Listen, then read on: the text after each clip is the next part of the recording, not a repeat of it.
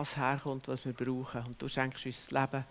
Und ich bitte dir, dass das auch einfach rauskommt. Durch den Lobpreis ist es rausgekommen, aber dass es so rauskommt jetzt durch Predigt, dass es dein Wort ist, dass es mir gelingt, wirklich einfach dein Wort weiterzugeben. Amen. Amen.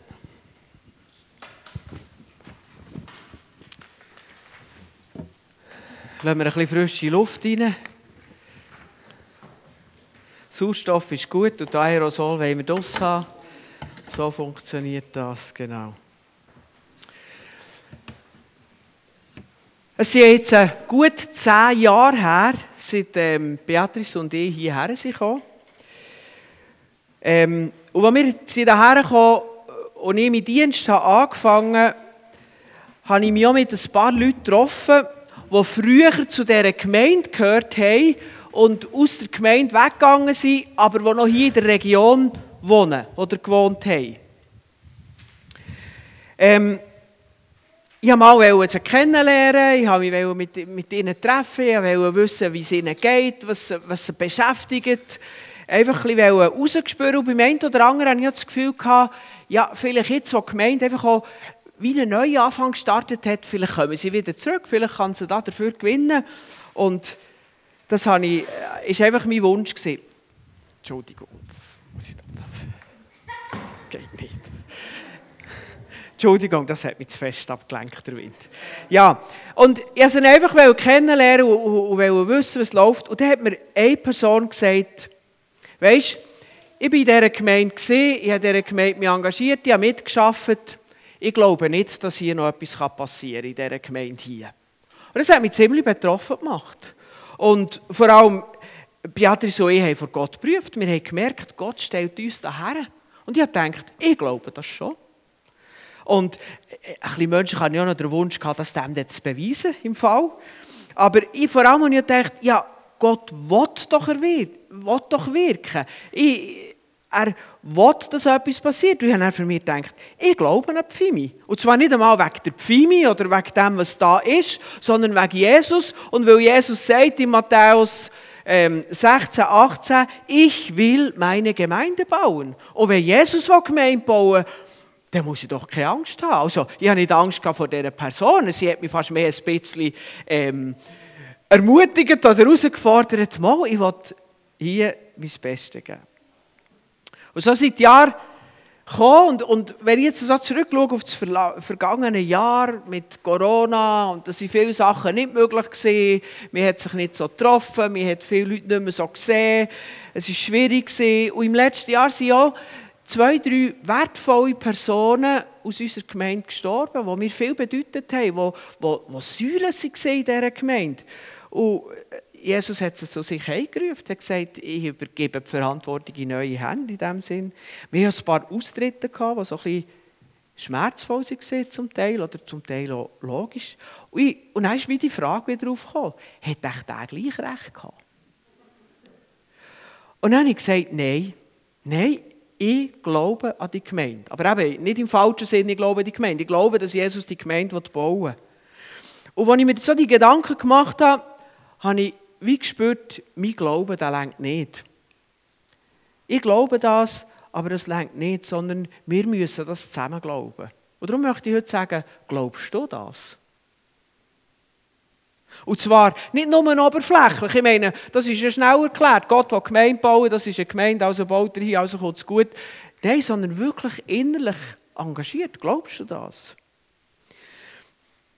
Ich bin mit meinen Gedanken weitergegangen mein Empfinden ist, dass wir als Christen in der Schweiz, und ich sage bewusst mir, das ist nicht rhetorisch, ich beziehe mich da ganz bewusst mit ein, manchmal wie ein falsches Bild haben von der Gemeinde. Wir sagen, ich gehe in die Gemeinde. Ich tue in dieser Gemeinde mithelfen. Ich tue dieser Gemeinde spenden. Und so weiter. Aber in der Bibel lese ich, dass wir Gemeinde sind. Und natürlich weiss ich das äußerlich und glaube das äußerlich. Ich habe schon darüber predigt. Ich habe gesagt, wir sind lieb und da kann man so gute Bilder machen. Stell dir vor, ein Ellbogen ist ein grossartiges Gelenk. Wenn aber ein Ellbogen da ganz frei in der Luft umschwebt, ist er vernünftig. Aber wenn er eingebaut ist, ist er wunderbar. Das ist alles. Aber so oberflächlich, aber so ganz tief unter im Herz, merke ich, dass wie gemeint manchmal etwas außen ist und ich bin da. Ich finde es zwar gut, ich unterstütze, sie helfen, sie gehen her, ich gehe regelmässig her, aber das tiefe, ganz tief in meinem Herz, das Verständnis, ich bin gemeint, merke ich manchmal, dort habe ich noch Aufholbedarf. Und die Sache ist ja das, egal was wir glauben, das ändert nichts an den Fakten, weil die Fakten die sind von Gott geschenkt.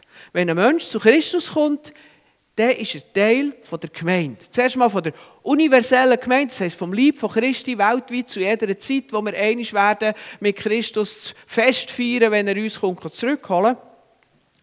Aber auch lokal. Und es hat übrigens nicht einmal etwas mit der Mitgliedschaft zu tun. Mitgliedschaft ist ja eigentlich nur der Ausdruck von dem, dass wir innerlich sagen, ich bin gemeint und ich gehöre hier dazu, hier in dieser lokalen Gemeinde. Was aber der Unterschied ist, wenn das mich wirklich innerlich erfasst hat, dass ich gemeint bin, dann gehe ich anders mit den Sachen um. Wenn es an dem Fakt nichts ändert, ändert es doch an der Art, wie ich, wie ich lebe. Und ich habe so ein das Gefühl, gehabt, ja, das ist so ein bisschen theoretisch, aber ich möchte euch das an einem Beispiel zeigen. Gemeint tut mich oft auch mit der Familie vergleichen. Ich bin Teil der Familie Gredl. Wenn in etwas läuft, dann betrifft mich das. Auch wenn es mich nicht direkt betrifft. Wenn jemand bei uns eine Prüfung besteht, dann freut es mich. Und wenn er krank ist, dann beschäftigt es mich. Und wenn es ganz heftig wird, dann lasse ich alles stehen liegen. Jetzt ist Familie dran. Ich bin Familie Gredl. Ich bin aber nicht Familie Hugentobler. Wenn die Familie Hugentobler etwas freut, dann, freut mich das auch, weil die Hugentobler sind ja nette und, äh, und ich bin für Familien und das ist gut. Und wenn sie etwas belastet, vielleicht kann ich sogar Leute und sagen, ja, wenn zum Mittag kommen, kann ich noch etwas helfen. Aber es ist eine ganz andere Dimension. Eins bin ich und das andere ist gut, das ist aus und ich helfe. Und genau diese beiden Sachen, dort habe ich gemerkt, ja, das eine ist ein Teil von mir, das eine, da identifiziere ich mich ganz fest. Und das andere ist einfach gut auf außen. Und das hat mich angefangen zu beschäftigen. Versteht ihr, was ich meine? Das war jetzt die lange Einleitung von meiner Predigt.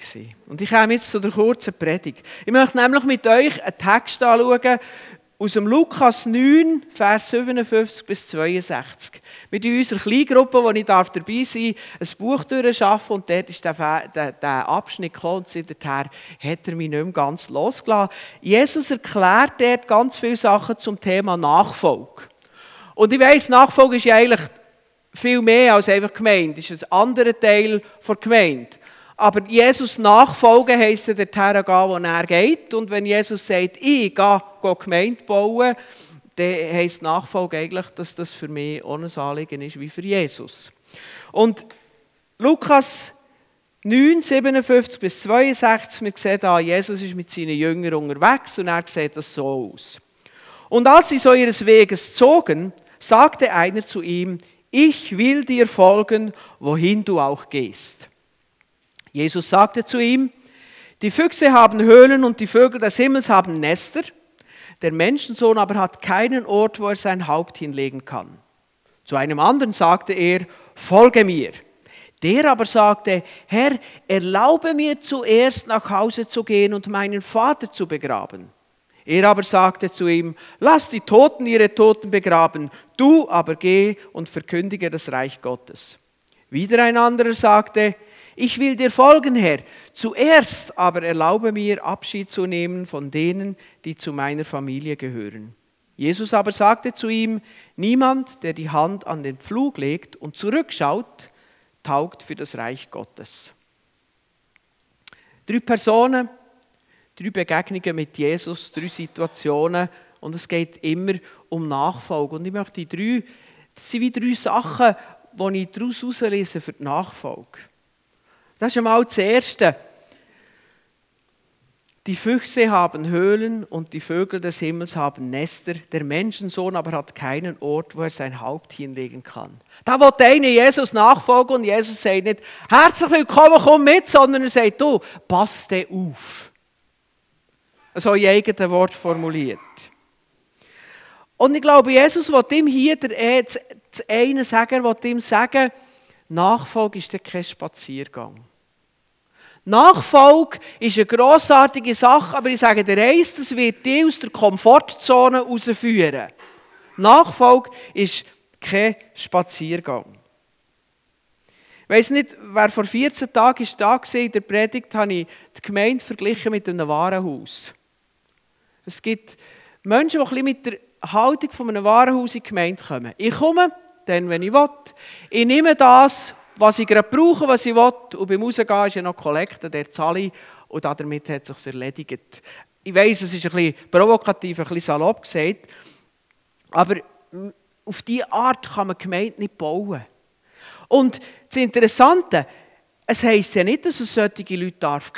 Wir wollen immer auch offen sein, dass Gäste dürfen kommen. Und Gäste kommen ja genau so. Die kommen hierher, die kommen schauen, die wollen sich wohlfühlen, die fragen sich, ist das ein Ort, wo ich daheim sein kann? Und für die wollen wir das natürlich bieten. Wir wollen ja nicht sagen, das darf nicht sein, wenn jemand mit dieser Haltung kommt, dann ist falsch. Aber wenn wir Jesus nachfolgen und mit ihm, wenn er Gemeinde baut, Gemeinde bauen, dann müssen wir den Mut haben, aus unserer Komfortzone rauszugehen. Und dann müssen wir uns bewusst sein, Nachfolge ist kein Spaziergang. Und dann gibt es vielleicht eine Situation, wo jemand, der in der Gemeinde ist, in einer schwierigen Situation ist, in einer Notsituation ist, die er nicht mehr geben kann. Und genau dann sind wir dann genau als Gemeinde, Gemeinde und sind gemeinsam unterwegs, für die Person zu unterstützen. Also, ich will das nicht gesetzlich verstehen, aber ich will, dass wir verstehen, wenn wir Jesus nachfolgen und mit ihm wollen, mit ihm Gemeinde bauen dann müssen wir den Mut haben, unsere Komfortzone zu verlassen. Müssen wir wissen, es ist kein Spaziergang. Und das macht er dem Ersten klar, wenn er sagt, du, ich führe dich jetzt nicht in ein Schloss, du bekommst kein Suite, sondern ich habe nicht einmal ein richtiges Bett. Und das Zweite, das ist wahrscheinlich fast noch herausfordernder. Der, der da sagt, ja, ich will dir nachfolgen, aber da ist noch mein Vater und ich möchte noch meinen Vater begraben. Und ich denke, da könnte man jetzt eine theologische Abhandlung machen darüber, wie das zu verstehen ist, weil das ist ja schon noch eine herausfordernde, schwierige Aussage, das so zu hören. Und ich möchte jetzt die Zeit nicht für das brauchen. Ich möchte einfach kurz sagen, verstehen wir Jesus nicht falsch. Jesus will, dass wir entsprechend dem Gebot unsere Eltern ehren. Und der Gedanke ist nicht, dass äh, der Kigo gerade genau eine Sitzung abmacht, wo jemand aus dem Kigo-Team äh, an eine Beerdigung von seinen Eltern muss. Das ist nicht der Gedanke. Aber Jesus will hier zeigen, Nachfolge kommt zuerst. Nachfolge kommt vor allem anderen, sonst funktioniert Nachfolge nicht. Wenn Nachfolge irgendein kommt, wenn der, der Weg Jesus nachher irgendein kommt, dann funktioniert es nicht. Jesus sagt in einem anderen Zusammenhang, ihr könnt nicht zwei Herren dienen. Wenn ihr einen anderen Herr habt als mir, dann werdet ihr dem dienen und nicht mir. Ihr könnt nicht zwei Herren dienen. Nachfolge heisst ja, am gleichen Ort herzugehen. Und so, wenn Jesus Gemeinde baut, ist es relativ schwierig, ihm nachzufolgen, wenn, wenn das an dritter, vierter Stelle kommt. Ich meine, wir haben alle eine strenge Zeit und es ist herausfordernd. Aber wenn das, was Jesus mit uns tun in der Nachfolge einfach nur noch mit dem läuft, was dann vielleicht am Schluss noch übrig ist, an, Kraft, an Zeit, vielleicht auch an Finanzen und so weiter, dann, dann können wir die Nachfolge nicht, nicht packen. Nachfolge und Gemeinde muss uns innerlich und äußerlich bewegen. Wir sind gemeint, so wie ich Familie Gretu bin. Ein Beispiel vielleicht, die erste Christin in Jerusalem, lesen wir in der Apostelgeschichte 2, 3, 4, 5, so dort in den ersten Kapitel der Apostelgeschichte. Die haben teilweise Haus und Hof verkauft, für die Gemeinde zu finanzieren. Wir sehen in der Apostelgeschichte, dass es eine Ausnahmesituation war. Ich glaube, dass das für die Gemeinde dort richtig war. Gott hat sie geführt. Jerusalem ist ein paar Jahrzehnte später zerstört worden.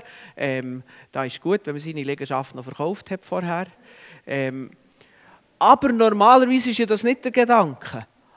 Aber was man da drin sieht, die haben verstanden, Jesus nachfolgen ist einfach zuerst. Das stellt meine ganze Lebensplanung auf den Kopf.